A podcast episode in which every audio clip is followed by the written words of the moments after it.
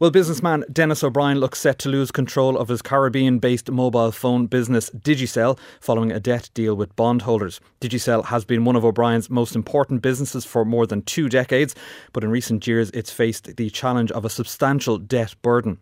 This week it agreed a deal that would reduce that burden by $1.8 billion in return for a significant percentage of the company's shares. Earlier I spoke to RTÉ's business editor Will Goodbody and I started by asking him to remind us of what Digicel is.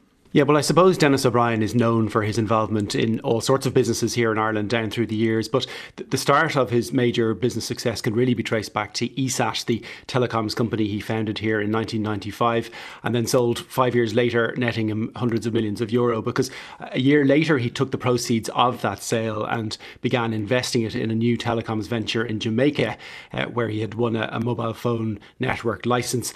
And that, I suppose, was the, the birth of Digicel, which over the subsequent years steadily grew its presence right across the Caribbean, South Pacific, and, and into South America as well.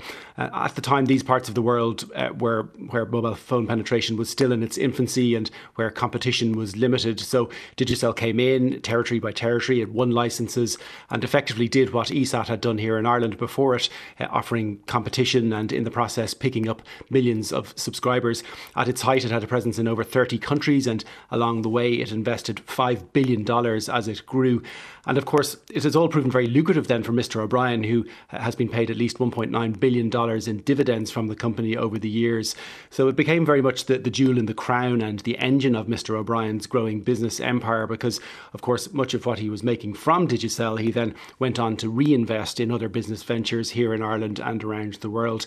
He also reportedly developed strong personal and philanthropic ties with some of the markets in which Digicel operated, like Haiti, for example, where he and the Digicel Foundation has been active in, in projects including the construction of new schools. But all the time the company was building up debt.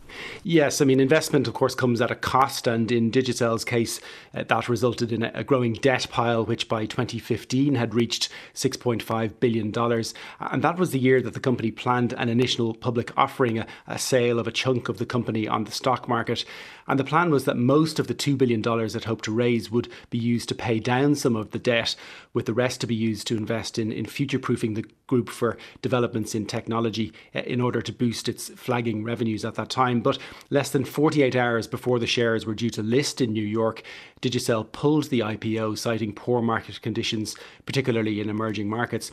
And looking back with the benefit of, benefit of hindsight at what has happened since then, that would seem to have been a pivotal decision, which arguably the company has perhaps lived to regret, because in the interim, Digicel's debts have re- remained high and have acted as something of a, a noose around the neck of the business. So, did the company try to deal with that debt since then, and what did it do?